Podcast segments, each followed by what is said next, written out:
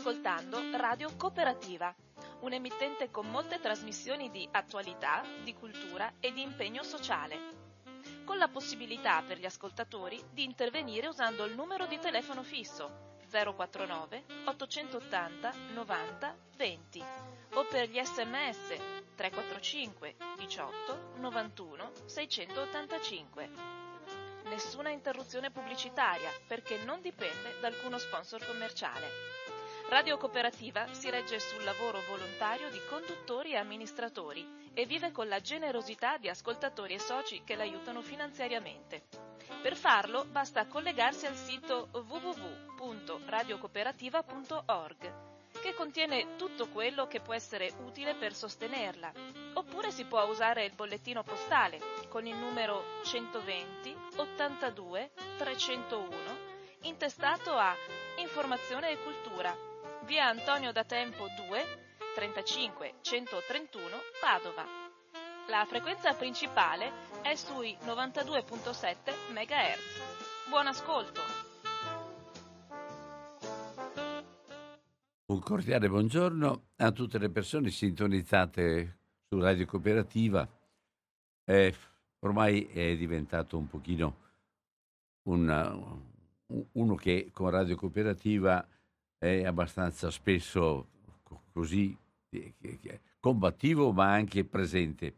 Allora parlo di Alfredo Bello, Belluco, il quale ha portato con sé un certo Stefano Baldo.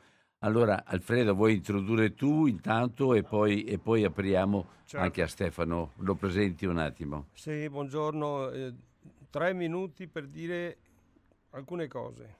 Beh, intanto devo dire che quello che ha detto l'ex amministratore delegato della holding che controllava il ponte Morandi ieri a Genova è di una gravità inaudita.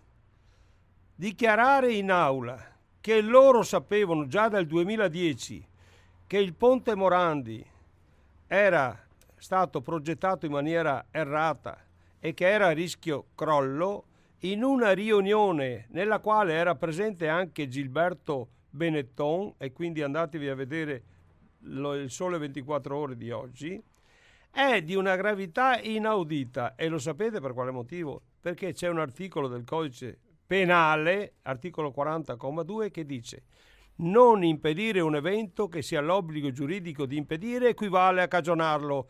Ora, il problema è questo qui, in questo benedetto paese andrà a finire tutto a tarallucci e vino, gli daranno solo il risarcimento, ma chi pagherà penalmente? Non ci sarà nessuno per un semplice motivo, che questo reato si prescriverà fra due anni e mezzo.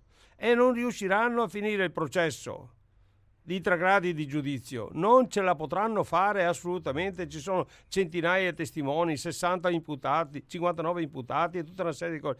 Ma io voglio fare riferimento a questa cosa qui, perché anche nell'usura di cui parleremo adesso sulla questione di Stefano Baldo, che è una storia incredibile, unica in Italia, secondo me, perché non ho mai sentito una storia come questa, anche se io sono molti anni che la seguo.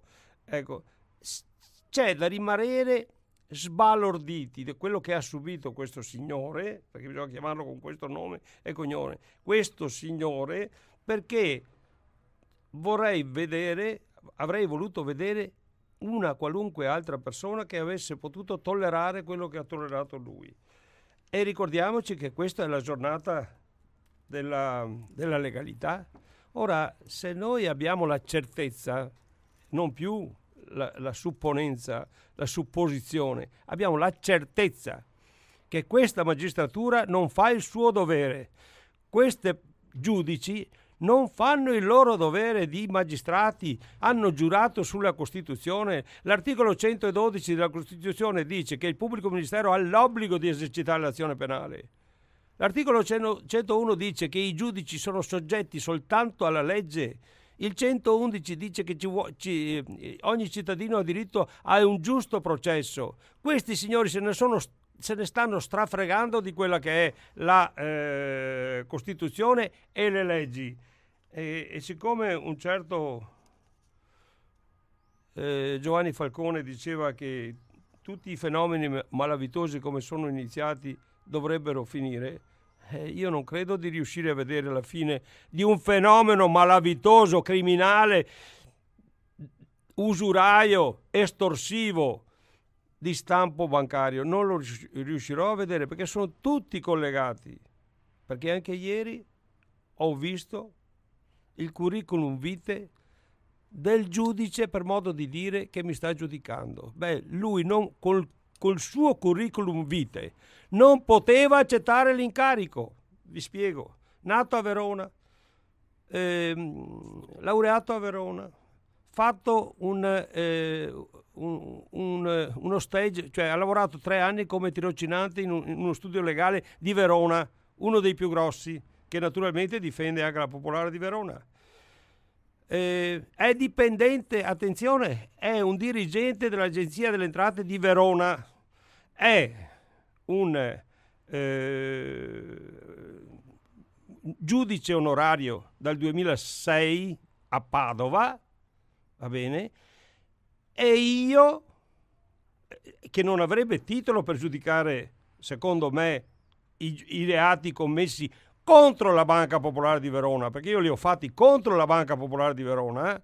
questo signore ha accettato l'incarico e, e, e, abbiamo visto, notato, tanto è vero che l'abbiamo ricusato, che ha commesso degli illeciti all'interno del procedimento penale. Ma adesso parliamo del, dei, del caso di Stefano Baldo. Stefano Baldo è un imprenditore che, poi lo dirà anche lui, ha fatto notare con perizie alla mano che la banca gli aveva sottratto 150.000 euro di interessi usurari, cosa ha fatto la banca? Si è appropriato delle garanzie dei garanti, 110.000 euro che non c'entravano nulla poi tra l'altro con la contestazione, si doveva parlare eventualmente di quella contestazione. Poi in contemporanea lui aveva fatto una causa civile dove aveva dimostrato il superamento del tasso soglia di usura per 55 trimestri su 55 in, in, in, continuativamente. Stiamo parlando di 13 anni e 9 mesi. Usura, un reato che se, se viene applicato il codice penale eh, in ambito bancario si rischia dai 2 anni e 8 mesi ai 15 anni di reclusione. Dopodiché ha subito tutta una serie di vessazioni la più grave da parte della Procura di Padova, naturalmente della banca, ma anche della Procura della Repubblica di Padova, dove tre PM si sono rimpallati il suo fascicolo. Uno ai suoi, al suo avvocato, al suo consulente, ha detto che lui non, può, non, se la sente di creare un precedente contro una banca. Uno, figuriamoci, pubblico ministero che ha l'obbligo di esercitare l'azione penale, non la facoltà o il libero arbitrio o la capricciosità, come ha detto un certo ministro Nordio, l'obbligo di esercitare l'azione penale.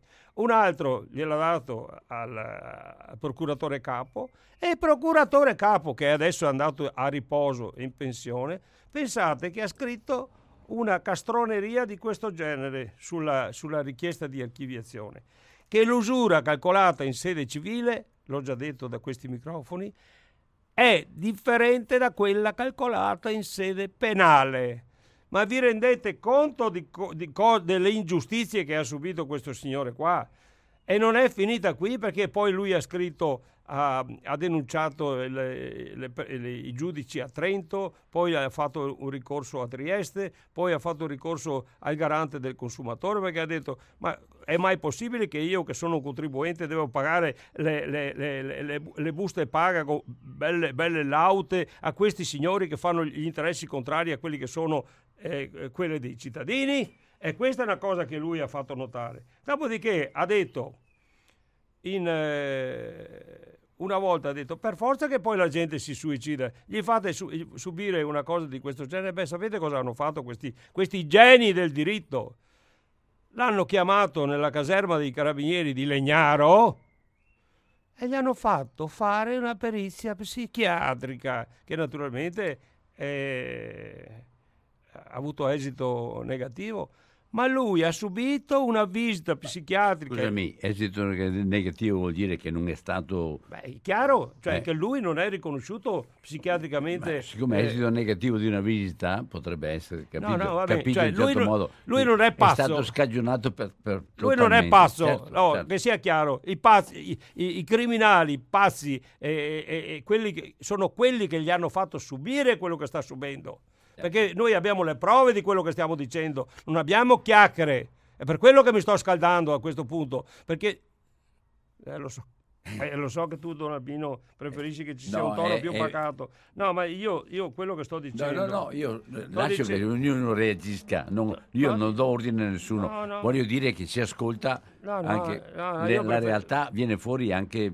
Preferisco, preferisco, preferisco che ci sia un tono acceso, perché la gente deve, cioè se questo qui dicono, eh, cioè se la prende così tanto vuol dire che ha degli argomenti per poterlo Certo. dire. E noi abbiamo tutti gli argomenti per poterlo dire. Ha fatto un- una denuncia anche al Dipartimento Investigativo Antimafia, ha scritto a Zaia, ha scritto al mondo intero e nessuno gli dà una giustificazione di come, di come viene gestita. Allora, dietro ogni giudice c'è scritto la legge è uguale per tutti, va bene? Ma la giustizia non è uguale per tutti, perché io lo vedo nel mio caso, mi stanno trattando come fossi un criminale io, quando sono loro che dovrebbero indagare i banchieri, i bancari e le banche per truffe, usure, anatocismi, estorsione, tutta una serie di reati, associazione per delinquere.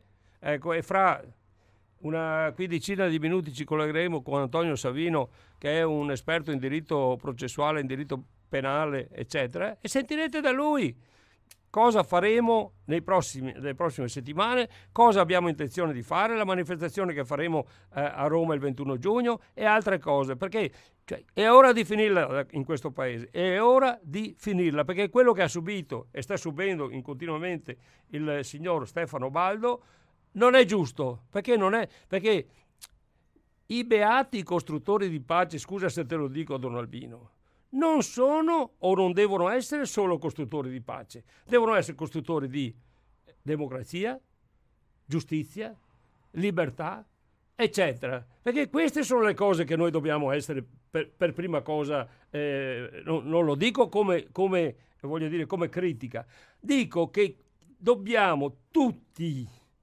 dico tutti, costruire questo paese a futura memoria perché non abbiamo una vita illimitata io e te tutti quanti Don Albino io, io sento che non, che non avrò una vita anche perché con questi scossoni eh, non è che il cuore ne, voglio dire ne guadagni. Però non ho nessuna intenzione di mollare perché questi qui sono veramente dei criminali e come tale devono essere perseguiti e perseguitati perché loro invece di accogliere le mie, le nostre denunce per usura nei confronti di tutte le banche, in particolare quella di Verona, Popolare di Verona, Banco BPM, eh, approfittano di una leggerezza per mandare sotto processo me.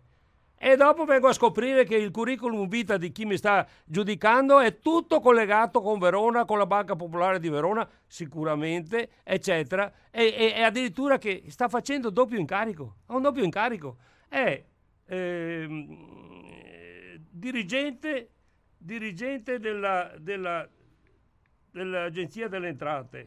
Va bene, ma va a fare anche il giudice è un dirigente dell'Agenzia delle Entrate dal, 2000 e s- dal 7 giugno 2006, è funzionario tributario presso l'Agenzia delle Entrate, direzione provinciale di Verona, ufficio controlli. Ma scusa un attimo, ma fai il dirigente del mm, il funzionario tributario presso l'Agenzia delle Entrate o fai il giudice? Perché sono due cose incompatibili. Io non, non voglio essere giudicato. Poi il giudice onorario non ha i poteri di rimanere in carica per s- 17 anni, perché il giudice onorario può essere nominato per tre anni con una proroga di altri tre anni, quindi poteva rimanere in carica. E lui sta giudicando me in maniera del tutto arbitraria e ne vedremo delle belle, perché io poi tra l'altro mi ha negato più volte la... eh, possibilità di avere in, in- in aula di mettere in aula le tv e le radio, va bene, le tv e le radio, me l'ha legata tre volte e probabilmente me la lega la quarta volta. Se me lo legano la quarta volta, va bene, gli faccio una denuncia per violenza privata, perché è una denuncia per violenza privata, e tutti i reati collegati. Falso ideologico e anche frode processuale, perché lui non ha titolo per volermi dire. Cioè, le telecamere entrano in tutti i processi italiani, tranne il mio. Niente da fare. E poi sono io che poi sono imputato, voglio che ci siano le telecamere. I giornalisti hanno diritto di cronaca, anche in quello, di, anche in quello del, del, Ponte Morandi avevano negato la presenza delle telecamere. E invece ci sono stati giornalisti che hanno fatto una manifestazione dicendo che hanno diritto di cronaca e, e vogliono che siano presenti le telecamere. E adesso, ieri, c'erano le telecamere all'interno del coso del... perché non è giusto, cioè non è una questione privata, è una questione pubblica. Ecco, mi scuso se sono stato così lungo, però eh, insomma qualcosa ho detto anche di Stefano e, e adesso dieci minuti anche per Stefano. Dieci? Eh. Gli ultimi? Stefano, ra- tranquillo, sì. dimmi, di pure le cose che hai vissuto. Sì, allora innanzitutto diciamo che io sono il contrario di Alfredo. Alfredo è imputato perché eh, ha, eh, denunci- ha, ha, bloccato sul nascere il reato d'usura eh, aiutando una persona. Io invece, eh, ed è incolpato lui di violenza privata, di diffamazione, perché ha dato dell'usuraio a un usuraio. Quindi è una cosa un po' bloccando il reato nel nascere è stato incolpato ed è fonte del suo processo. Io in maniera differente, con molta pacatezza, eh, ho iniziato la, la la mia battaglia nel 2014, quando con una perizia econometrica di, di un mio consulente mi sono presentato in banca eh, per chiedere ma per quale motivo mi avete, avete prelevato 150 mila euro oh, di interessi eh, usurai dal conto corrente? La risposta è stata svuotato i conti correnti, ehm, blocco di tutta la linea di credito e, e decreto ingiuntivo istantaneo. E di fronte ai carabinieri hanno svuotato i conti correnti di, dei garanti e non, perché c'è da dire anche quello, e, e, da lì è nato un po' il tutto. Eh, mh, ho dovuto fare una scelta, o soccombere oppure eh, studiare e darmi un po' da fare. La mia scelta eh, è stata... Ho puntato un po' i piedi perché è stato fatto l'opposizione al decreto aggiuntivo. È stato perché il, il consulente, naturalmente il consulente tecnico di parte, eh, il tribunale mh, mm, ha voluto nominare un consulente tecnico d'ufficio incaricato apposta da, dal tribunale. Questo consulente eh, ha constatato che c'è stata usura per 55 trimestri consecutivi. Allora, mh, mm, rilevato, siamo arrivati per avere eh, la sentenza nel 2018. Quindi dal 2000, da febbraio marzo 2014 a uh, metà del 2018 eh, io ho continuato a denunciare volte, più volte il, il discorso dell'usura. Allora, nel 2015, su, uh, su denuncia fatta, hanno um, la Procura di Padova ha scelto di incaricare eh, un dipendente della banca per, chied- eh, per, dare riscontro se c'era stata o no usura nei, nei, conti dell'azienda. La risposta di un dipendente cosa potrà essere? Eh, sicuramente no, non esiste. Allora, eh, sono stati mandati, è stato fatto un processo parziale eh, a, al direttore della banca e il capo, il capo area dove sono stati assolti perché dicono eh, loro sono dipendenti della banca, se hanno fatto usura eh, deve essere, ehm, deve essere eh, punito il direttore generale della, della banca provato a fare la denuncia, quant'altro, è andato, mm, è stato, sono stati sentiti i miei nome, consulenti. Nome e cognome della banca. Eh, la banca è la BCC Sant'Elena, eh, che ora e adesso è BCC Patavina. Di piove di sacco. Ecco. E quindi eh, siamo andati in um, assolti il, il direttore e il capo area eh, perché appunto sono dei dipendenti e non possono punirli, eh, anche se sono loro che rappresentano l'azienda. Quindi. E hanno detto, oltretutto, il dipendente, l'altro che è stato insignito della, della carica del consulente tecnico, ha detto che non esisteva l'usura. Siamo arrivati a, e questo in sede penale, siamo arrivati in sede civile al primo grado dove appunto il giudice tramite il CTU ha riscontrato che c'è il reato e ha mandato tutto il fascicolo della, alla procura di Padova per, um, per fare dare inizio alle indagini. Allora, siccome la perizia econometrica del CTU del Tribunale per il 6 è, è stata, ha avuto esito che c'è stata usura c'è stata il, la trasmissione mh, da parte dell'ufficio del, tri, del um, cancelliere del Tribunale Civile al Tribunale Penale. Qual è stato l'inghippo, l'insabbiamento? Hanno fatto un fascicolo non a nome mio. E quindi è una cosa vergognosa, perché se io denuncio, porto la, la perizia, porto il, i documenti del tribunale, ti do evidenza che hanno già calcolato che c'è l'usura, che c'è quant'altro, il minimo è, siccome l'ha già fatto la decisione un pubblico, un magistrato, è dalla sezione civile, non può condannare una, una persona in sede penale, ma c'è la prova del reato.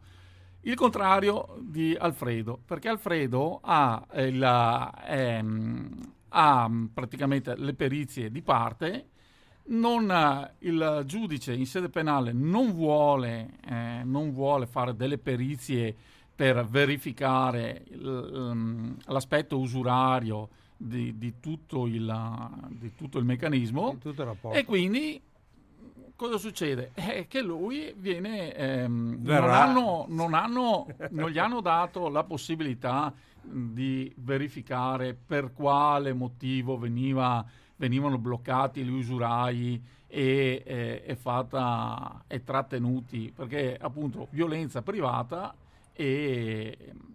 Ma scusa, se l'ha dichiarato il giudice in udienza che il movente è stato l'usura, il giudice avrebbe dovuto dire, in base, come ha detto, dopo dirà Savino, in base al 129 del codice procedura penale, manca l'elemento psicologico del reato. Belluco non può essere condannato per un reato che per esempio, la diffamazione, come fa a esserci diffamazione se tu non vai a verificare con perizia se è vero o non è vero che c'è stata l'usura? Mm.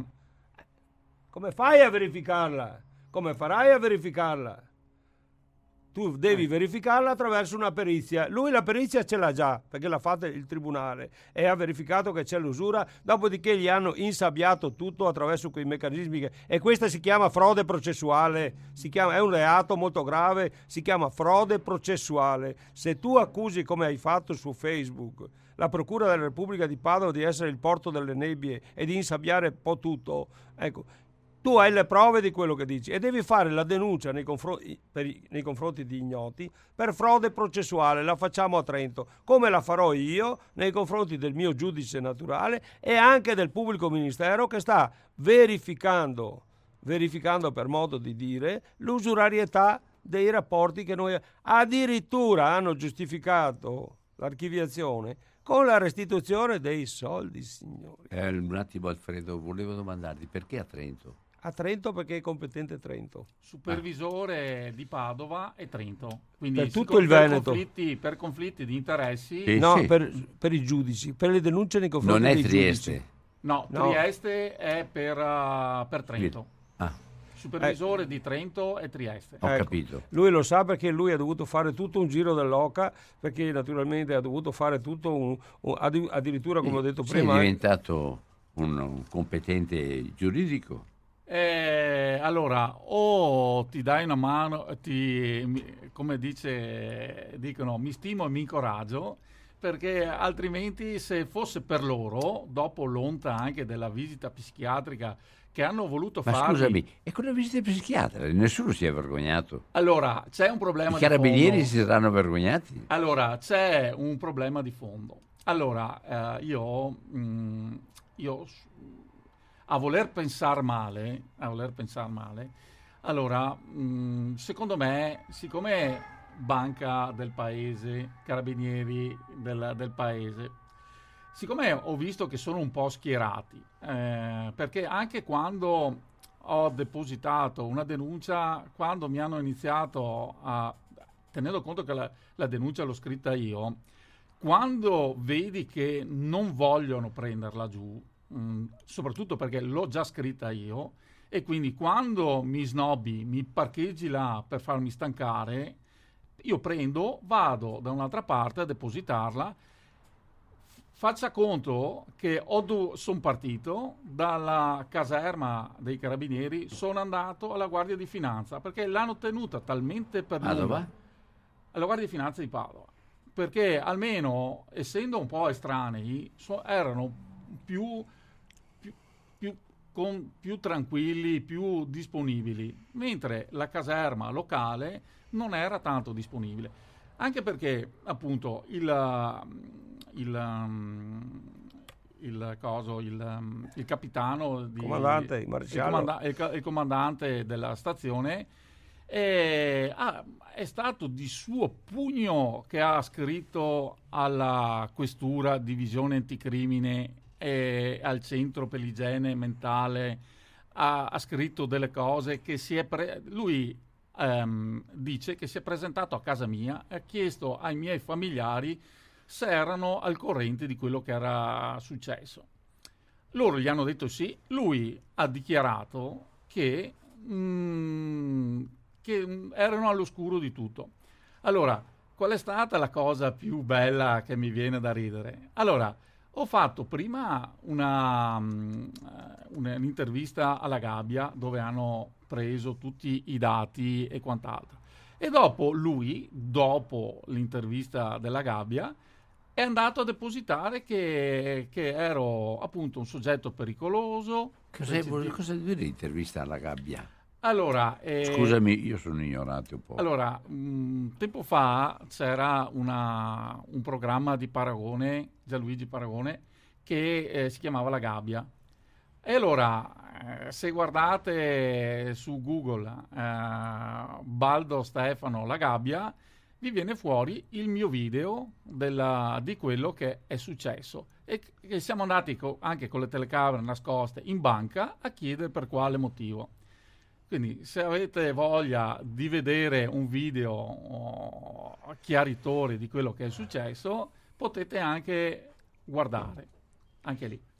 Va bene, adesso eh, chiamiamo il eh, dottor Antonio Savino eh, che presento, che poi presenteremo anche meglio al telefono, eh, di Bari, che mi sta seguendo da ottobre sulla mia vicenda, ma è un esperto in diritto penale, in diritto di procedura penale e, e la, e la- e la vedremo bella. Finisci. Un attimo. Eccomi qua. E allora, Pronto? Ah, parlo con il dottor Antonio Savino? Sì, buongiorno. Sono Don Albino alla Radio Cooperativa di Padova assieme ad Alfredo Bellucco e assi- assieme anche a Stefano Baldo. Eh, mh, ah, beh, Alfredo vuoi Sì, parlare? sì. Allora, buongiorno Antonio.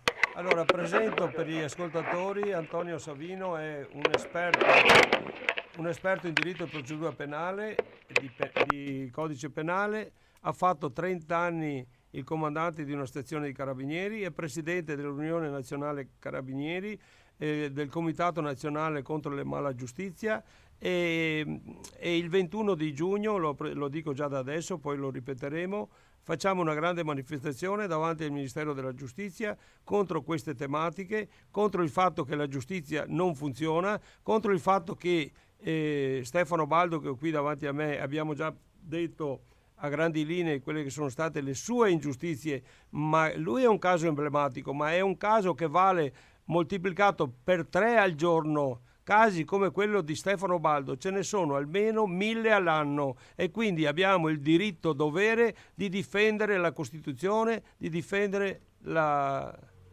Fa parlare, ecco, fa parlare e, Antonio. Ecco, e quindi adesso parla, parla, Stefano Baldo, poi parlerai tu Antonio.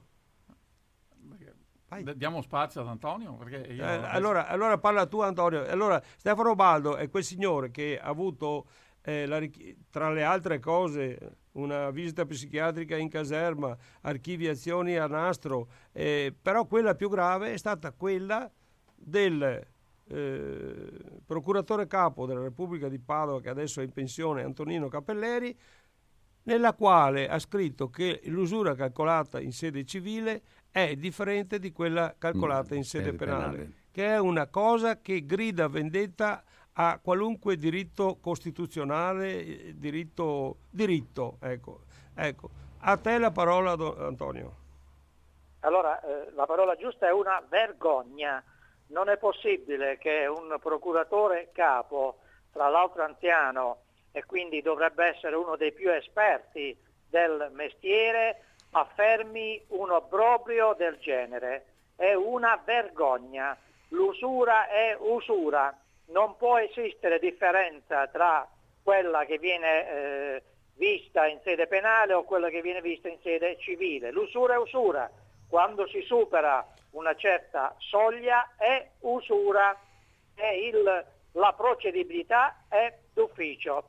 Per quanto riguarda i pubblici ministeri, io li chiamo Mister Modello 44 e Mister Modello 45, per chi non sa cosa sono i modelli 44 e 45 nella Procura della Repubblica, sono i modelli utilizzati dai pubblici ministeri quando non vogliono assolutamente perseguire qualcuno a seguito di una regolare denuncia.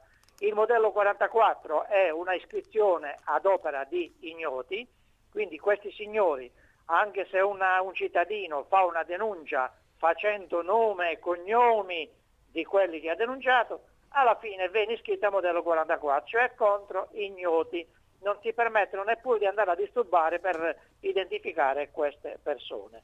Mentre il modello 45 è un'altra porcheria, cioè il pubblico ministero quando non vuole indagare, quindi non vuole dare seguito a quelle che sono le rimostranze eh, giuste dei cittadini nella ricerca della giustizia, lo iscrive a modello 45, cioè come non notizia di reato, cioè a suo insindacabile giudizio, ed è questo veramente la vergogna, lo scandalo nazionale che andremo a gridare a Roma, a suo insindacabile giudizio prende una denuncia di qualsiasi tenore, magari contro nome e cognome di persone notabili, con prove allegate, eccetera, e la butta nel cestino iscrivendola a modello 45, perché secondo lui quella denuncia non costituisce una notizia di reato. Secondo lui, a mio avviso, qui scatta il reato, perché qui scatta l'omissione di atti di ufficio, perché se io vengo a denunciarti dei fatti, con, allegando persino delle prove, dei fatti concreti, allora mi devi spiegare come fai a dire che non è una notizia di reato, quando io ti scrivo anche i reati, ti ipotizzo quali sono i reati, che poi il pubblico ministero dovrebbe andare a iscrivere contro le persone denunciate. E vorrei ricordare a chi ci ascolta che la nostra Costituzione e il nostro codice rocco di rito, il codice di procedura penale, prevede l'obbligatorietà dell'azione penale, obbligatorietà che tra l'altro è stata ribadita dalla legge Cartabia, ultima, la quale ha detto al pubblico ministero guarda che tu non puoi buttare nel cestino le denunce della gente che chiede giustizia, tu comunque devi fare le indagini perché appunto c'è l'obbligatorietà dell'azione penale e poi tiri le somme e fai la richiesta di rinvio a giudizio, naturalmente nei termini perché non li rispettano mai, oppure fai la richiesta di archiviazione, ma devi motivare quello che è emerso dalle indagini, indagini che devono essere fatte a 360 gradi, e non affidando la delega delle indagini come spesso avviene quando si vuole imboscare un fatto alla polizia giudiziaria amica. Io sono stato un ufficiale di polizia giudiziaria e sono specializzato in polizia giudiziaria, non ho comandato una stazione, una piccola rettifica, io ho comandato il nucleo di polizia giudiziaria e sono esperto in polizia giudiziaria, oltre ad essere un processualista, per cui conosco molto ma molto bene i meccanismi dei signori procuratori, i quali hanno amici nella sezione di polizia giudiziaria dei carabinieri o piuttosto dalla polizia di Stato o piuttosto dalla Guardia di Finanza. E cosa fanno? Quando vogliono arrivare comunque a un'archiviazione, magari sono costretti a fare uno straccio di indagine, delegano le indagini gli amici degli amici, nella fattispecie la sezione dei carabinieri o della polizia a seconda di come gli serve, che naturalmente scrivono quattro sciocchezze, omettono di fare indagini e si arriva direttamente alla richiesta di archiviazione. Purtroppo questo si chiama sabotaggio, sabotaggio della giustizia, omissioni di atti, d'ufficio. d'ufficio. E guardate, eh, non è che avviene solo a Padova, avviene in tutta Italia, perché noi giriamo tutta Italia. Quando noi denunciamo o la gente denuncia dei notabili o dei massoni o addirittura dei mafiosi e il pubblico ministero non vuole fare le indagini perché sa che già dalla denuncia ci sono le prove, ma se fa le indagini addirittura con le famose intercettazioni telefoniche le fanno per un nulla, ma non le fanno per, le, per i casi dove vanno fatte, mm. a spese dei contribuenti, mm. allora che fa? Imbosca la denuncia. Quindi se proprio non la iscrive a modello 44, se proprio non la iscrive a modello 45, eh, delega a qualche suo amico in cordata, poi vi spiego cosa sono le cordate, e che non fa le indagini, quindi indirizza uh, le indagini, anzi le non indagini, indirizza il processo nel non fare le indagini, nel non ricercare la verità, perché deve salvare quelle persone. Esatto. E qui è lo scandalo, cioè il clientelismo che c'è all'interno della magistratura. Un procuratore della Repubblica oggi è potentissimo perché è temuto, è colui il quale decide se mandare sotto la gogna una persona oppure no. Quindi avere degli amici, giudici, ufficiali di polizia giudiziaria, notabili, banchieri, bancari, di tutto di più, è utilissimo perché se qualcuno commette qualche reato, alza il telefono, chiama l'amico procuratore e quello insappia la eh, denuncia. Oppure se invece decidono, altro scandalo, che spesso chi va a denunciare viene denunciato. Se decide di perseguitare una persona che magari ha avuto l'ardire di alzare la testa e raccontare la verità nella richiesta di giustizia, allora lo perseguitano, allora si creano delle cordate, creano delle vere e proprie prove false. Noi abbiamo avuto la prova delle manipolazioni delle intercettazioni telefoniche, intercettazioni telefoniche false, false. Noi abbiamo avuto la prova, ne hanno parlato anche alle Iene, Inside, in una trasmissione di qualche settimana fa, la eh, eh, costituzione di prove false addirittura da parte del RIS dei carabinieri, lo hanno fatto vedere pubblicamente, con prove alla mano e fino ad oggi non li ha smentiti nessuno.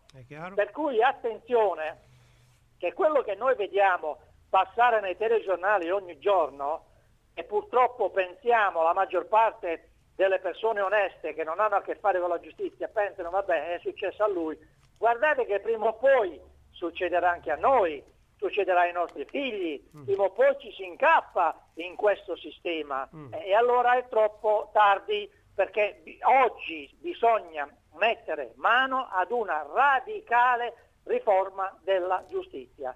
Ho sentito parlare prima di una perizia psichiatrica che è stata chiesta nei confronti di un cittadino. Questo è un classico. Quando vuoi abbattere una persona la fai passare per pazzo. Quindi che fai? Vai dal consulente tecnico che si chiama CTU in gergo e gli fai fare una perizia di modo che dici quello che ha denunciato è un mezzo pazzo, è un psicolabile, non è attendibile. Questo è un classico dei pubblici ministeri. Beh, io chiederò al Ministro della Giustizia perché li ho visti da vicino, li conosco da vicino a centinaia.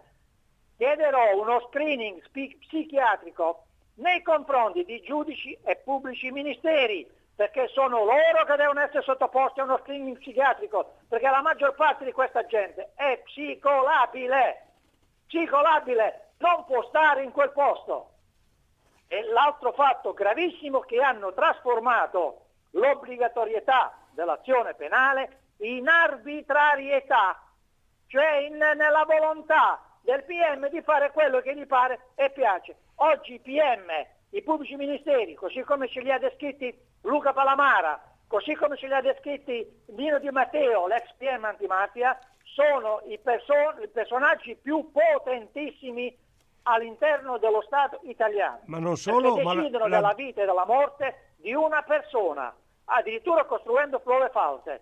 Quindi attenzione a chi ci ascolta. Non è che quello che accade ad altri prima o poi non, non possa accadere a noi.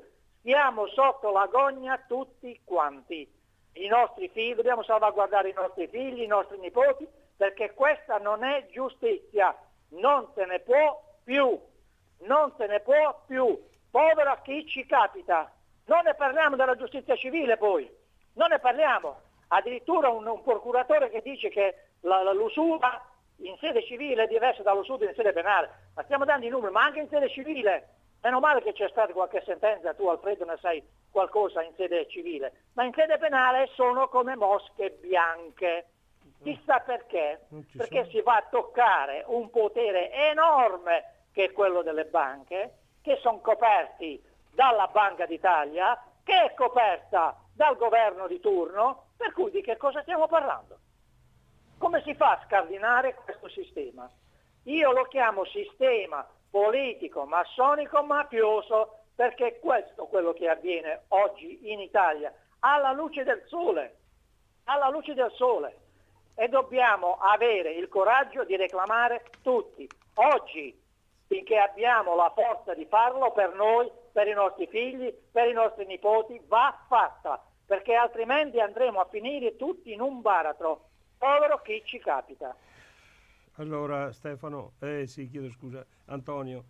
Allora, oggi è la giornata della legalità perché 31 anni fa eh, hanno fatto saltare per aria un certo Giovanni Falcone che lui era una persona pura, era un vero pubblico ministero che non guardava in faccia nessuno perché se doveva indagare il numero uno dello Stato lo faceva e non aveva nessun problema.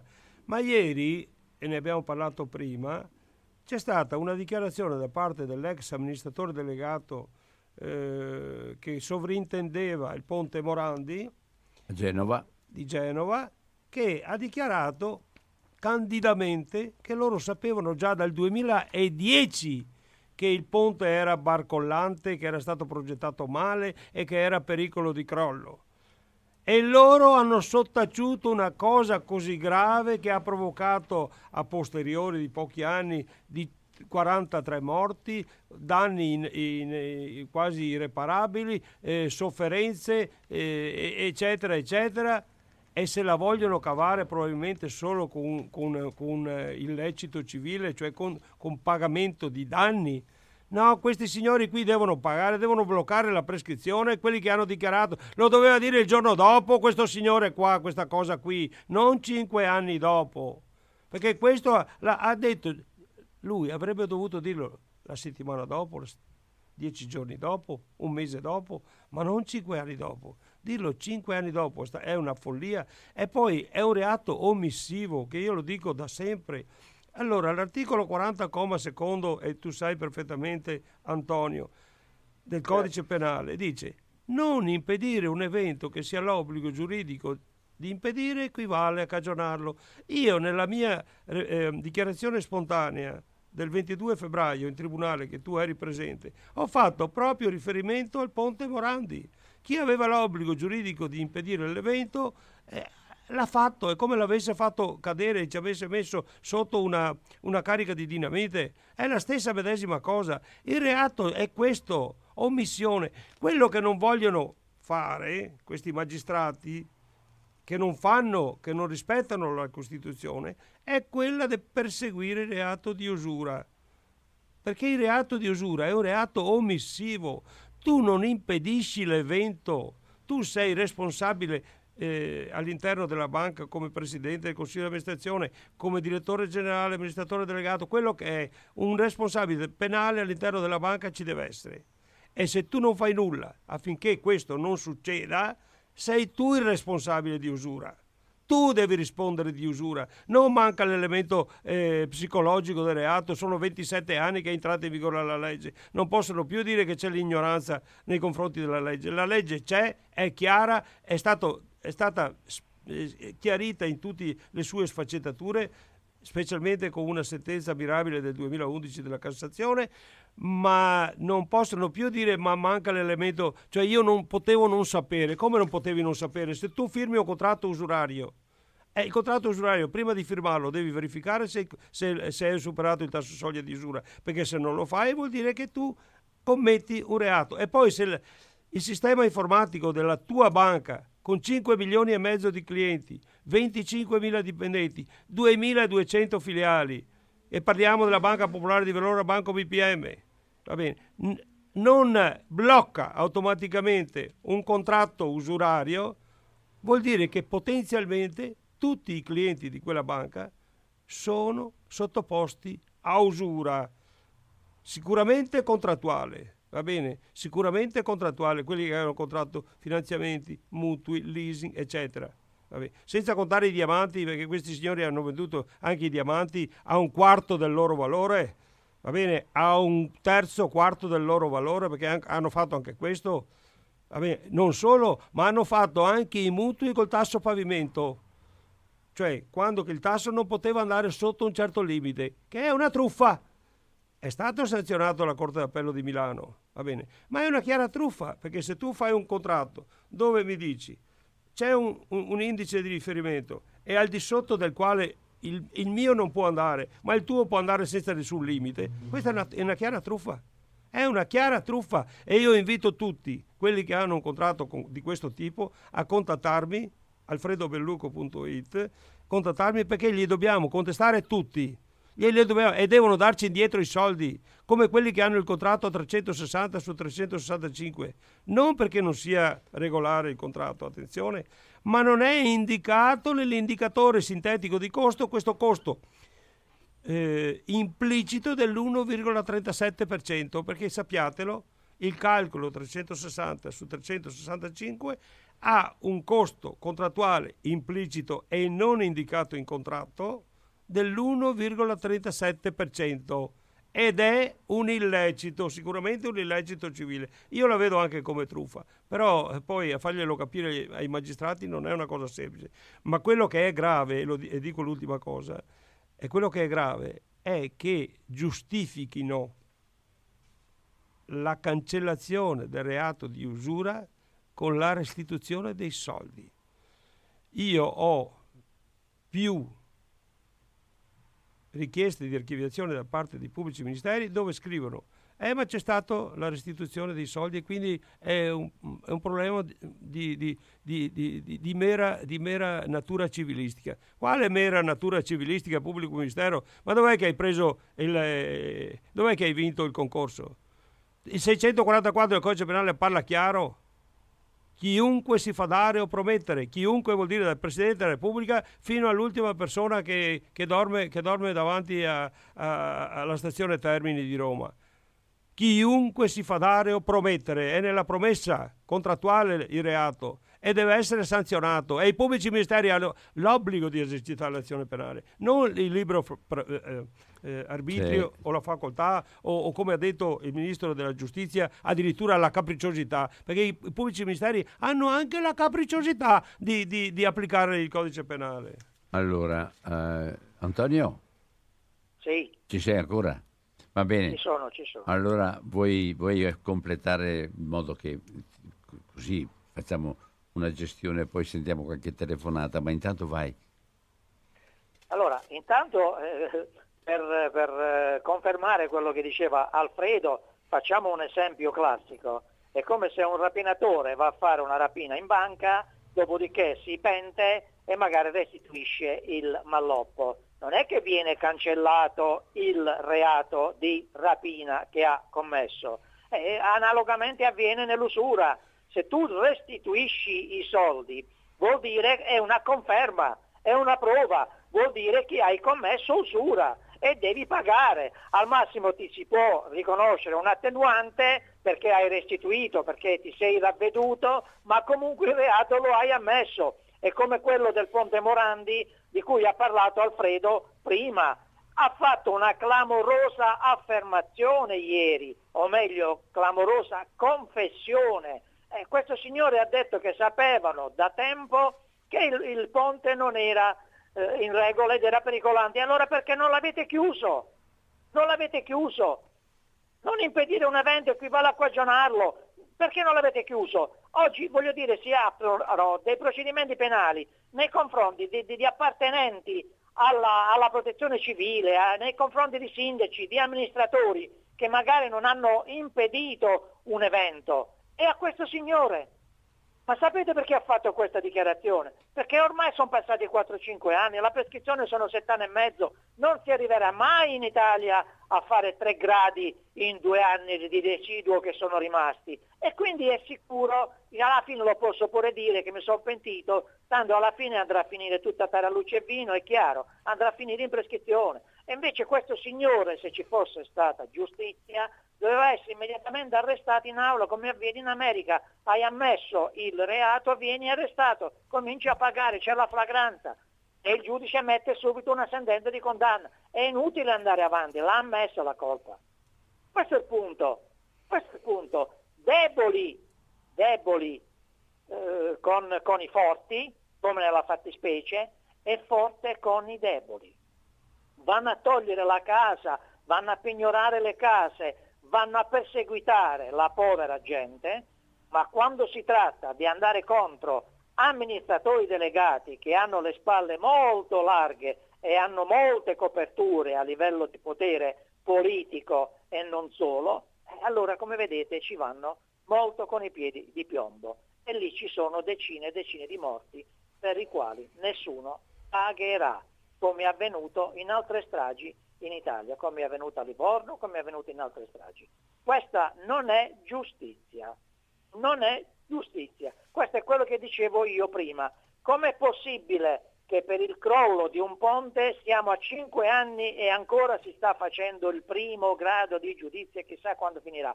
Finirà praticamente in prescrizione, perché già nel primo grado finirà in prescrizione. E a chi la diamo la colpa? Eh, signori miei, guardate che un magistrato si porta a casa dai 15 ai 20 mila euro al mese, eh? non è uno scherzo, soprattutto un magistrato di corte d'assise o di corte d'appello, eccetera. E allora c'è da chiedersi, ma erano tanto complesse queste indagini da, da andare avanti per cinque anni? Questo è il punto. Questo è il punto, è perché evidentemente si deve arrivare, ci sono troppi poteri politici interessati a questo discorso perché il Ponte Morandi non è stato costruito ieri, eh, eh, aveva 50 anni, 60 anni, 70 anni, non è uno scherzo. Quindi si mette in discussione tutti gli amministratori che hanno eh, amministrato il nostro paese in questi anni. Eh, questo è il discorso. Mm. E allora, eh, deboli con i forti, eh, certo. pubblici ministeri capricciosi, che non fanno le indagini quando le devono fare ma, ma vedrete anche che processi, in questo processo in particolare, ma lo stanno facendo perché ci sono stati dei morti, perché altrimenti l'avrebbero già archiviato, come è già avvenuto in altre circostanze. Vedrete che in questo processo verranno fuori di tutto e di più indagini non fatte, indagini sbagliate e naturalmente gli avvocati che difendono queste persone ci vanno a notte, perché basta un avvocato a Zaccagarbugli e voglio dire alla fine va a trovare quelle eccezioni che, che, esistono all'interno di un processo penale per cui si ricomincia sempre da capo finché non si arriva alla prescrizione. Sì. Questo è il fine, questa è la giustizia italiana. Sì, Purtroppo un... a un povero Cristo, Alfredo lo menziona sempre, sì. che invece non poteva mangiare, ha rubato 10 euro di cibo da un supermercato, gli hanno dato due mesi, tre mesi. Alfredo lo menziona sempre. Cinque... Perché è questa, è questa la giustizia, è questo, questo è il punto. Sì, ma eh, 5,20 euro per l'esattezza, ma il, problema non è questo poi tra l'altro. Abbiamo fatto, un'imprenditrice ha fatto una denuncia penale per usura contrattuale, che è inoppugnabile perché basta solo fare un confronto con le tabelle ministeriali, e il pubblico ministero ha archiviato dicendo che c'era la clausolina di salvaguardia e autotutela che diceva che in ogni caso il contratto non poteva superare la soglia di usura, come dici tu.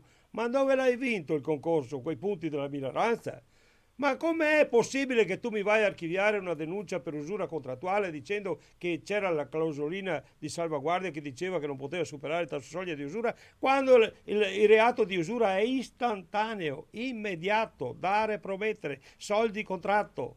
E tu archivi una denuncia di questa natura e dopodiché in aula addirittura si presentano con il contratto con la firma dell'amministratore delegato cancellata.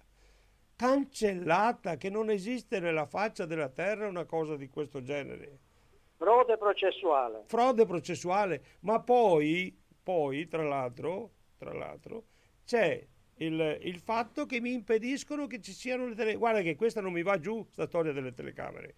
Io voglio, dico voglio, pretendo che siano presenti Carabinieri TV, Radio Gamma 5, se vuole Radio Cooperativa, tutte le tv che vorranno essere presenti, i giornali, eccetera, perché questa è una cosa di interesse collettivo, perché l'usura è un, è un reato di pericolo sociale e non di danno economico come previsto dal codice Alfredo Rocco e deve assolutamente trovare riscontro all'interno, all'interno della collettività. La gente deve sapere cos'è, deve sapere che attraverso questi meccanismi si possono salvare le abitazioni. Ci sono dei vizi contrattuali, i cosiddetti eh, vizi contrattuali si chiamano eh, adesso mi sfugge la parola, ecco, che possono invalidare un contratto, i cosiddetti ves, eh, ves, eh, clausole vessatorie si chiamano, clausole vessatorie, che possono invalidare un contratto, salvare un'abitazione, basta solo evidenziarla prima che ci sia l'asta. Prima, perché c'è stata una sentenza, e tu l'hai citata nell'ultimo collegamento che abbiamo fatto in un'altra radio, che prevede proprio questo se anche c'è stato il decreto ingiuntivo non opposto, l'importante è che non ci sia stata l'aggiudicazione. Domani, dopodomani c'è un'asta che noi abbiamo bloccato proprio facendo riferimento a questa ultima sentenza. Si, si chiama la eh, no, 9379 vabbè, del 6 eh, aprile del 2023 sentenza sezioni unite di Cassazione, che dà questa ulteriore possibilità a chi è stato pignorato. Quindi attenzione, non aspettate che le aste vadano a buon fine per loro, perché loro sono tutti d'accordo per spartirsi il, il, il bottino, che sia chiaro, sono tutti d'accordo per spartirsi il bottino, ufficiali giudiziari, giudici, eh, parlo non in generale, molto spesso dico, eh, ufficiali giudiziari, giudici, custodi giudiziari, avvocati, notai e chi più ne ha più ne metta. Va bene? Perché è così.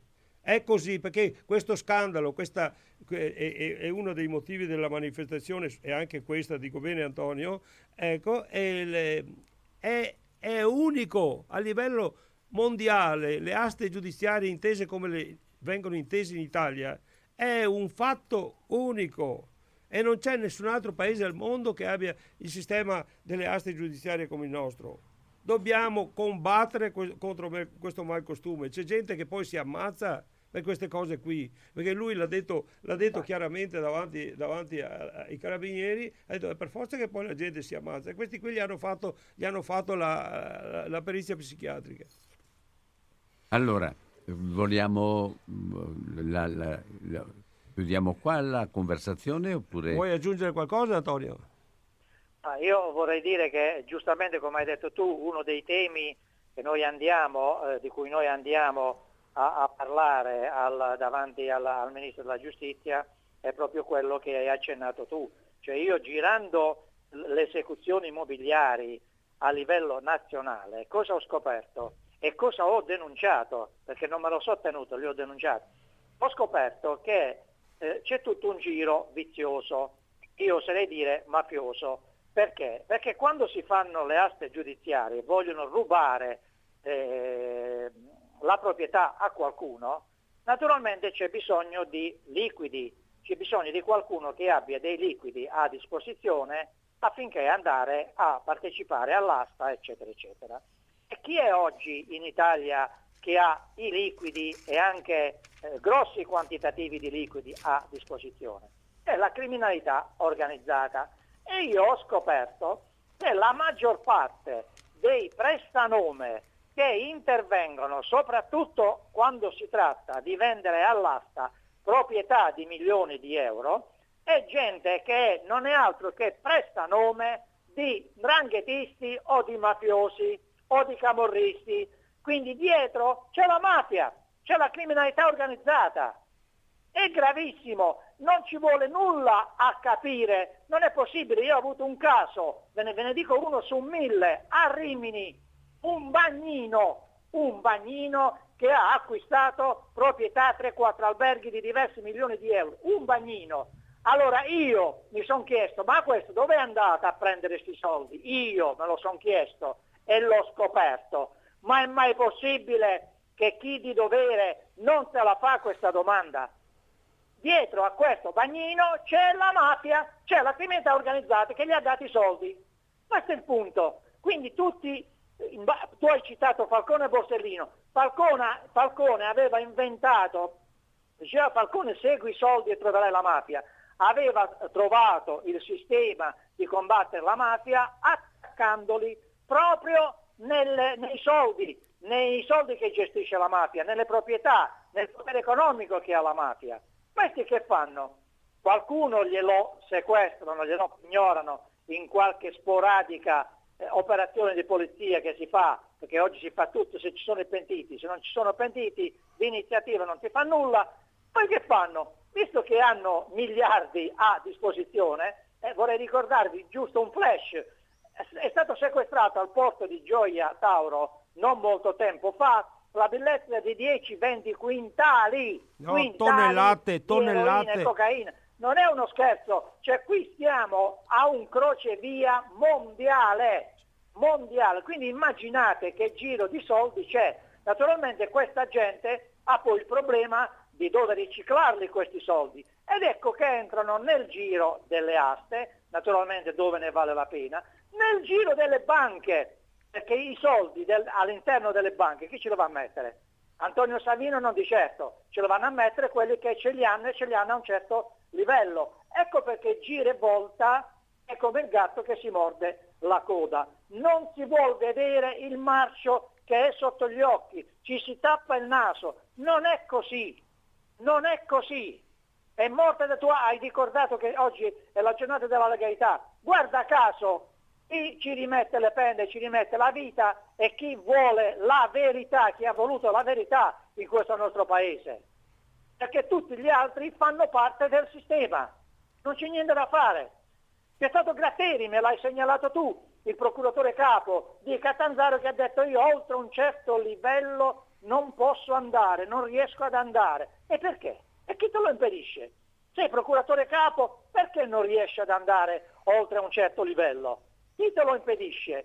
Quali sono i problemi che tu incontri? Dillo al popolo italiano. Questo è il problema. E dietro a tutti noi ci ha, spesso oggi, vedrete nei telegiornali, si riempiono tutti la bocca dell'antimafia, dell'antimafia, eh, eh manifestazioni, Falcone, Borsellino, eccetera ma non vanno a vedere che la mafia non è quella della coppola di 50 anni fa, 60 anni fa. La mafia oggi è un potere economico, la mafia oggi è arrivata alla sesta o alla settima generazione, Sono, è gente laureata, è gente con i colletti bianchi, hanno invaso l'Europa se non il mondo, comprando, riciclando i loro danari. Quindi attenzione, ecco perché Falcone all'epoca disse segui i soldi e troverai la mafia, perché è quella la vera mafia. Ormai è un potere economico, mondiale, non solo italiano, mondiale. E chi non lo vuol vedere lo lascia passare e no, e poi non mi sta bene che eh, si va a, a, a, fregiare di essere uno che combatte la mafia, eh, va contro l'antimafia, eccetera, eccetera. Questo è, il, ah. questo è il vero problema. L'ho scoperto io, un semplice ufficiale di polizia giudiziaria, che spesso, spesso, dietro alle aste giudiziarie, ci sono i prestanome di mafiosi, soprattutto quando sono molto allettabili i, eh, le proprietà da rubare alla gente. E ne ho trovate centinaia di casi. e li sto facendo venire a Roma. Dico venite a Roma così glielo dite in faccia a questo ministro della giustizia e ci saranno anche due sottosegretari, sempre della giustizia, affinché vi rendiate conto che non è un pazzo che guida nel deserto che vi dice queste cose, ma sono le persone coinvolte che l'hanno visto sulla propria pelle, così come la, l'usura la vedono sulla propria pelle. Come hai ricordato tu, si, si, è ammazzata della gente, poi non si tratta solo di salvare le case o le fabbriche, c'è gente che si è ammazzata, è morta, si è suicidata, Antonio, gente che ha avuto gli infarti. Antonio, Questo è il problema. Antonio, sono, sono Don Albino, ciao. Grazie intanto, ma volevo domandarti, eh, ieri qui in radio abbiamo fatto anche i due mesi della legalità di marzo e aprile con le notizie che sono nei vari quotidiani eh, che, che danno notizia di, dei vari reati.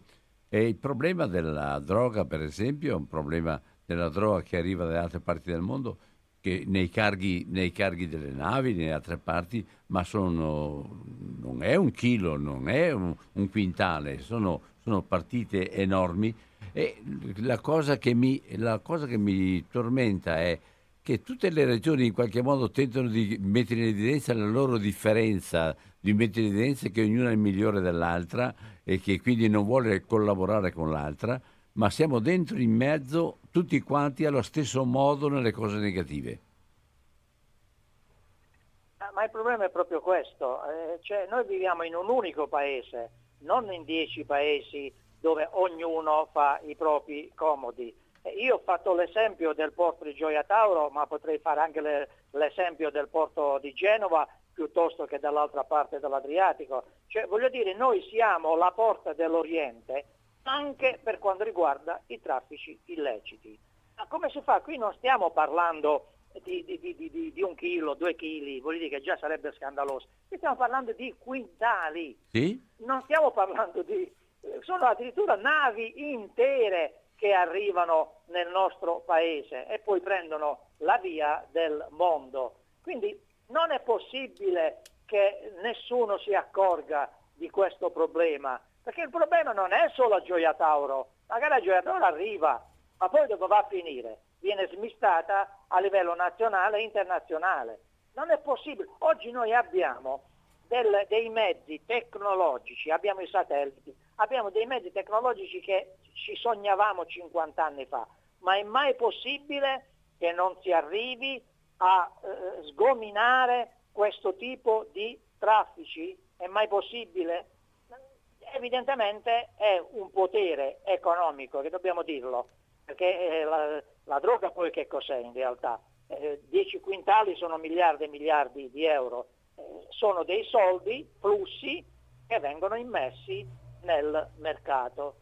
Guarda caso cercano di immetterli nel mercato pulito. Ecco perché c'è il riciclaggio e ve lo dice un ex ufficiale di polizia giudiziaria che 30 anni ha fatto questo e poi mi sono schifato, schifato perché ho toccato con mano queste porcherie e ho detto non mi avrete vostro complice. Io potevo fare altre 20 anni il maresciallo dei carabinieri, me ne sono scappato, me ne sono andato perché eh. non ce la facevo più. Allora... Non, non, è possibile. E chi ci sta dentro sappiate che queste cose le sa, le lascia passare, si porta a casa il suo stipendio a fine mese, ma queste cose le sa. Ma, le sanno tutti, gli addetti ai lavori queste cose le sanno. Ma volevo anche eh, così accennare a un altro aspetto, perché adesso dopo con quello che è avvenuto in Emilia Romagna, eccetera, c'è stata una grande solidarietà, specialmente di ragazzi giovani, ma la domanda che mi viene spontanea, possibile che di fronte a una conoscenza dei dati portati, di fronte a dei fatti come così sta facendo Stefano Baldo qui quest'oggi, possibile che ci sia questa rassegnazione e questa non partecipazione a superare questo tipo di società non è, non è malata, è, mafiosa, è malvivente sì. è mafiosa, masso, masso, ma non serve da masso mafia non serve... e mafioneria. No, ma... è la verità. L'ha detto Gratteri? Non mica detto io. Ma allora... L'ha detto Gratteri, sì, ha detto capito, che oltre un certo limite lui non può... Perché c'è la massomafia allora, che è superiore a volevo, noi. Volevo sentire, là, là, dove lavori tu, trovi rispondenza o trovi anche tu molta solitudine? Ma eh, guardate, l'italiano purtroppo, io parlo da, nel mezzogiorno, da Roma in giù l'italiano ha imparato a fare eh, da sé. Non a caso la maggior parte dell'evasione fiscale è al sud. Perché?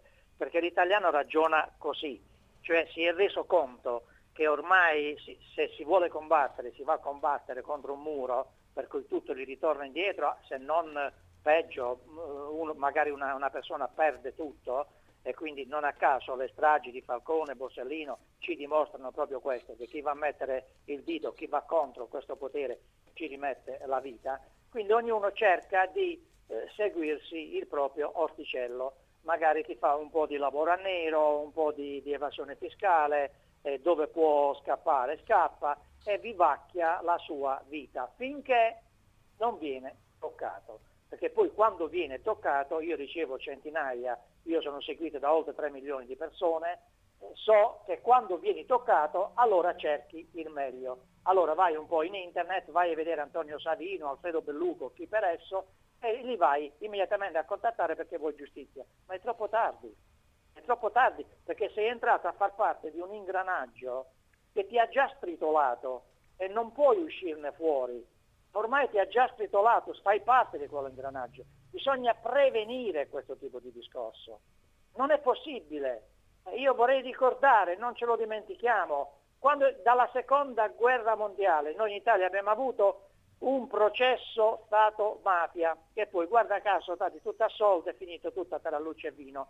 Beh, io vorrei ricordare, questa è storia, non lo dice Antonio Savino, questa è storia quando c'è stato lo sbarco degli americani in Sicilia, mm. storia, è avvenuto lo sbarco prima che gli americani hanno fatto accordi con i mafiosi americani, che a loro volta hanno fatto accordi con i mafiosi dell'epoca siciliani e quindi hanno permesso lo sbarco degli americani in Sicilia.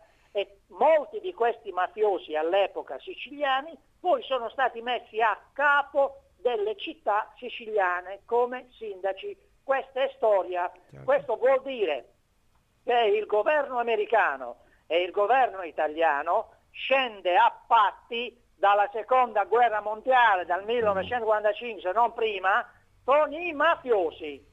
Questo è il punto. Scende a patti. E quindi l'ha fatta anche oggi. Io credo che ci sia stata come una trattativa Stato-mafia perché il livello purtroppo di controllo di questo fenomeno era sfuggito. C'erano dei patti criminali, più criminali dei, dei loro simili, che cominciavano a mettere le bombe in tutta Italia, eh, voi lo sapete, via dei Giorgopoli, hanno cercato di ammazzare Costanzo, hanno messo non solo in Sicilia ma in tutta Italia le bombe, per cui qualcuno si è mosso e ha detto guarda cerchiamo di frenare questo discorso perché sennò qui non eh, diventa Beirut, non controlliamo più il fenomeno. Quindi io sono convinto da ex investigatore che ci, ci sia stato come una, una, un accordo, una trattativa che poi è andata a finire come è andata a finire, hanno dovuto assolvere eh, gli ufficiali dei carabinieri, guarda caso chissà perché hanno mandato gli ufficiali dei carabinieri, chissà perché in Italia ogni qualvolta c'è una strage, chissà perché salta in aria eh, Paolo Borsellino, sparisce la borsa da, parte di un ufficiale dei carabinieri. Ogni volta ci sono ufficiali dei servizi segreti dei carabinieri. In ogni strage italiana, chissà perché, c'è sempre qualche ufficiale dei carabinieri. Io lo so il perché, io lo so il perché. Non, è, non a caso il potere italiano, i tre centri del potere italiano che stanno a Roma, a Piazza del Quirinale, per chi non lo sa, c'è il Quirinale a Roma, sulla sinistra del Quirinale c'è la Corte Costituzionale, che è l'altro organismo dello Stato italiano a, a livello di elite, e di fronte c'è il comando interregionale dei carabinieri. Questo è, questo è il potere. Chissà perché in ogni strage italiana emerge sempre qualche ufficiale dei carabinieri. Eh Quindi si sanno queste cose, gli addetti ai lavori lo sanno, il problema è che, ma anche l'arresto di, di, di Messina Denaro, ma davvero vogliamo credere che c'è stata un'investigazione che ha portato 30 anni di latitanza, questa era la casa sua, faceva i fatti suoi, eh, si parlava al telefono, andava in ospedale, cioè, eh, voglio dire, è assurdo, è assurdo. quello che danno in pasto agli italiani da anni, da decenni, da 50 anni, non è la verità. La verità è quella che invece tra di loro ci sono degli accordi. Guarda caso, quando non si, si smette di fare le stragi, di, di, far saltare in aria la gente, vuol dire che si è raggiunto un accordo. Ma questo non solo con la mafia, c'è l'andrangheta, il, il potere più ramificato a livello europeo se non mondiale, non è la mafia, è l'andrangheta. Guarda caso non è, è proprio a Gioia Tauro che sono arrivati decine di quintali di, di eroina. Eh, immaginate che potere economico enorme di flusso di denaro che in qualche modo devono, devono spendere, ecco, hanno il problema di spenderlo, come lo devono spendere e come lo devono impiegare. Le cose si sanno, però ahimè a livello centrale, guarda caso appena arrivano a livello centrale, a livello governativo, si scoprono tutto quello che hanno magari detto in campagna elettorale, perché capiscono che entrano a far parte di un circuito non solo nazionale, internazionale. E quindi tirano i remi in barca e lasciano fare. Poi ogni tanto magari danno in pasto al popolo italiano qualcosa per tenerlo tranquillo e quindi noi continuiamo a vivere in questo modo. Ma eh, poveri nostri figli, poveri nostri nipoti che vengono eh, nel futuro, perché secondo me questa situazione prima o poi collasserà. Prima o poi collasserà, già sta collassando. È arrivato un messaggio per te Antonio. Saluta Antonio per noi Grazie, siete grandiosi, coraggiosi. Da parte di Roberto Galesso che era presente alla manifestazione del 3 dicembre che sei venuto a Padova. Bene, Antonio ci salutiamo. Sì, eh. sì, grazie a voi per, questa, per, questo spazio. Un saluto molto cordiale un e un, un, grazie per la, la, la, chiarezza con cui hai espresso quello che uh, rilevi dal vivere quotidiano e, e, ti, niente, chissà, chissà, che prima o dopo noi incrociamo anche i percorsi. Grazie. Eh, ciao Antonio, grazie, grazie, a voi, grazie, grazie a tutti. Ciao, ciao. ciao, buona giornata. Allora, eh, fa andare una telefonata, sentiamo cosa chi mi ha da dire. Allora, io ho aperto le telefonate soltanto eh. che dobbiamo eh, stringere anche. Cioè, ho visto che manca 10 minuti, poco più. E... Pronto? Eh sì, pronto, buongiorno Don Albino sono Enrichi. Ciao. Ringrazio per questi interessantissimi interventi di gente che sa le cose. E a me piacciono le persone che sanno le cose, che parlano netto, non quelli che vanno a simpatie e antipatie. E, e devo dire che io ho un sospetto, perché la sa la mia mania, no? guardare indietro per capire cosa sta succedendo. Io mi ricordo che le truppe statunitensi, contro ogni logica, quando sono entrati per liberare, tra molte virgolette, l'Italia, non sono entrati da Roma, cioè nei pressi di Roma, non so, Napoli, così. no, dalla Sicilia. Ma guarda che strano. Sono noti i collegamenti tra Stati Uniti e mafia. Tant'è vero che poi c'è stata una famosa strage di mafia di cui adesso che so vecchio è un po' rinco non mi ricordo più il nome, famosissima, no? fatta da Portella della Ginestra, Portella della Ginestra eh, contatto con i servizi segreti, eccetera, eccetera, bla bla bla bla bla. bla. Ecco, e io ho il dubbio che questo legame persista. Ed è per quello che i magistrati a un certo punto non possono andare oltre, perché non, non, vedo, altre, eh, non vedo altre preclusioni. Perché se si tratta di colpire personaggi normali, nostrani, italiani, così, insomma, alla fin fine ci si riesce, no? Sono riusciti a colpire perfino il Berlusca, che è una potenza economica, eccetera, però insomma ha avuto diverse condanne, eccetera. Dunque, perché ci si blocca? C'è, c'è, c'è qualcosa che blocca. Se poi vediamo le stragi di mafia, Falcone, eccetera, il carabiniere che se ne va con la con la cartella de, del, eh, di, di, Borsellino, eccetera, eccetera. È evidente che c'è un collegamento. Fai, fai, una, do, fai una, domanda, per favore. No, nessuna domanda. È, il mio è un sospetto che questo legame eh, USA, Stati Uniti d'America, ovvero europei stragisti che sono andati negli Stati Uniti, e, e mafia non, non sia interrotto questo. Gra- E se ne grazie. servono e se ne servono per comandarci. Grazie. Certo, rispondo brevemente. Basta solo vedere quello che ha fatto la P2 all'interno di questo paese senza guardare tutto il resto.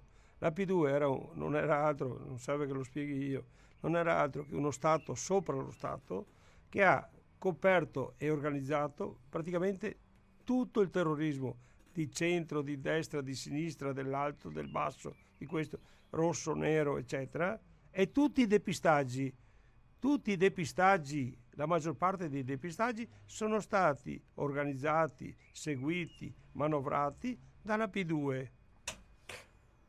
Allora, mm, no, Stefano, dai, siamo partiti con te, poi ti abbiamo lasciato lì perché Ma lui è calmo, lui ha preso sonno. lui è calmo, ma tu sei invadente. No, non, vai, non vai, vai sono inva- tranquillo. tu hai sbagliato, Vai, termine. vai, hai sbagliato vai. termine. Io Ah, sono ar- aggressivo. Sì, sì, è invadente. No, Allora- invadente non sono invadente.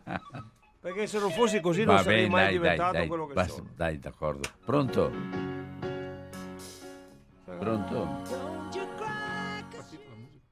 Ah, scusami, ho sbagliato tasto. Non importa, no. Eh, ciao, ciao, ciao. Eh, ci bisogna mettere un po' di musica. Comunque la musica che ho sentito è comunque che c'è del marcio, ma è su t- tutti i campi, sia da, su chi è dentro lo Stato, che, eh, ma che dello Stato proprio non, non- non ne vuole sapere perché lo Stato è di tutti e, e- e ovviamente se abbiamo uno Stato di tutti che è governato da persone che prevale il marcio è dura e quindi io faccio tutti gli auguri a, a chi sta combattendo come anch'io sto combattendo in qualche maniera per mie cose personali, ma ho, sempre combattuto. E, però siccome ho lavorato nella metalmeccanica io che dello Stato, quindi la Saimp di Padova, io l'ho visto proprio vissuto perché facevo il tecnico ad Hannover in una fiera dove avevamo fatto nell'83 84 la fabbrica automatica e poteva, come tutte le cose, io in una plancia mentre stavo guardando che tutto funzionava, ho sentito a- vicino a me due personaggi con la cravatta che questa roba qui non deve arrivare da nessuna parte, né a Genova, perché io l'avevo montata a Genova, cioè c'è chi ha lavorato contro lo Stato e sta lavorando ancora e purtroppo eh, è così, lavorava per lo Stato Falcone ma abbiamo visto che fine ha fatto. Purtroppo bisogna combattere. Vi saluto tutti, buona, gior- buona giornata e complimenti per chi sta combattendo, compreso eh, i presenti in studio. Grazie. Eh, grazie, grazie. Grazie, noi non, non ci ritiriamo, no, di certo. Lascio libero ancora. Vuoi dire qualcosa? Stefano. E guardate, eh, l'unica mm, una cosa invito le, invito le, le persone. Allora, eh, sinceramente ehm, sto vivendo una situazione un po' particolare perché non, non trovo la giustizia. Eh, quindi se qualcuno ha avuto esperienze similari alle mie, se, se è riuscito in sede penale ad ottenere qualcosa, se mi passa qualche indicazione, perché non posso crederci che... Pronto? Pronto, buongiorno Don Albino. Sì. Sono Gianluigi Telefrontolo. Veloce perché chiudiamo. Velocissimo. Allora, intanto ehm, oggi c'è stata una trasmissione veramente coraggiosa sia per Bellucco sia per quel signore del Sud che è stato chiarissimo su quanto il sistema riesca ad avvolgere tutte le attività locali. Io ne ho qui un'esperienza, qui e si mandano lettere di denuncia di imbrogli eccetera e tutte le autorità si, eh, si scrivono a vicenda per dire c'è il problema. Hai capito? Non dicono mai qual è la soluzione, dov'è l'imbroglio che tu denunci. Scrivono allora la regione eh, prende la lettera del prefetto e la manda all'associazione responsabile locale che ha devastato il territorio e dice guardate che c'è questo problema, ho ricevuto questa lettera. Avete capito qual è il meccanismo del... cioè affossare tutto. E sul discorso che chiamavamo sul ponte Morandi, mi richiama molto il discorso di come andrà a finire, come, come- cosa è successo col Vaillant. Eh? Un po' una cosa simile. Tutti sapevano, tutti hanno denunciato, però sono stati tutti assolti.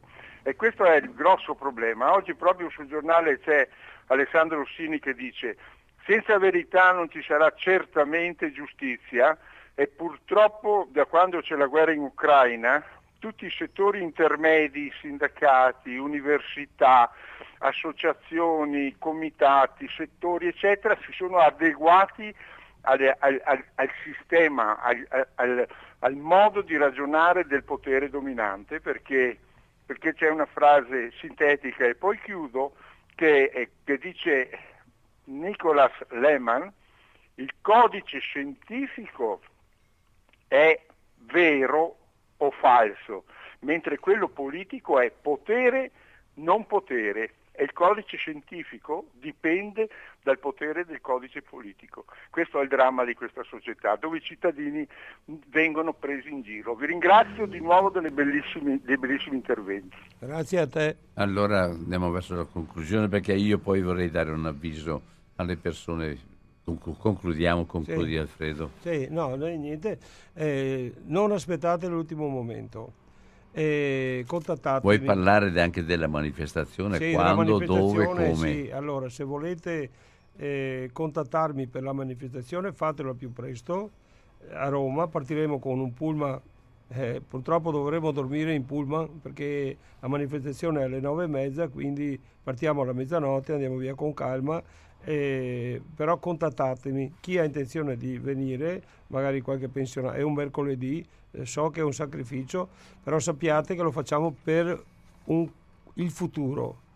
Cioè, non è possibile che una società sia senza giustizia. Volevo domandarti, eh, siete collegati anche ad altri gruppi, ad altre situ- certo. cose eh, certo. organizzazioni in, in, per il resto d'Italia oppure certo. soltanto qua a Padova? No, no, eh, partono da Palermo, da Bari, partono un po' da tutta Italia le, le cose. Il discorso è che noi cerchiamo adesioni perché il, il, eh, i motivi della manifestazione sono validissimi, sono contro la mala giustizia, contro l'usura contrattuale, bancaria, e contro tutta una serie di vessazioni, le asti giudiziarie che sono una vera e propria eh, macelleria sociale perché portano via le case molto spesso per motivi non dovuti. Da, chiudo io, allora chiudo io, Chiudi tu, non, tu non, rimani mai no, no, all'interno delle l'ultima, risposte l'ultima precise. Cosa, il 21 giugno oh. c'è la manifestazione oh, e quindi fatemi una cortesia, chi vuole entro, entro Roma, il 15 entro il 15, giugno, il 15 giugno perché dopo dobbiamo sì, organizzare certo. il, il, il Pulma, entro il 15 giugno info chiocciola alfredobelluco.it 2L 1C 346 36 144 69 ripeto 346 36 144 69 bene. Grazie. Ringrazio anch'io sia Stefano che Alfredo che Antonio che ha parlato con molta chiarezza e vi saluto tutti quanti. Adesso do un avviso credo che molti saranno interessati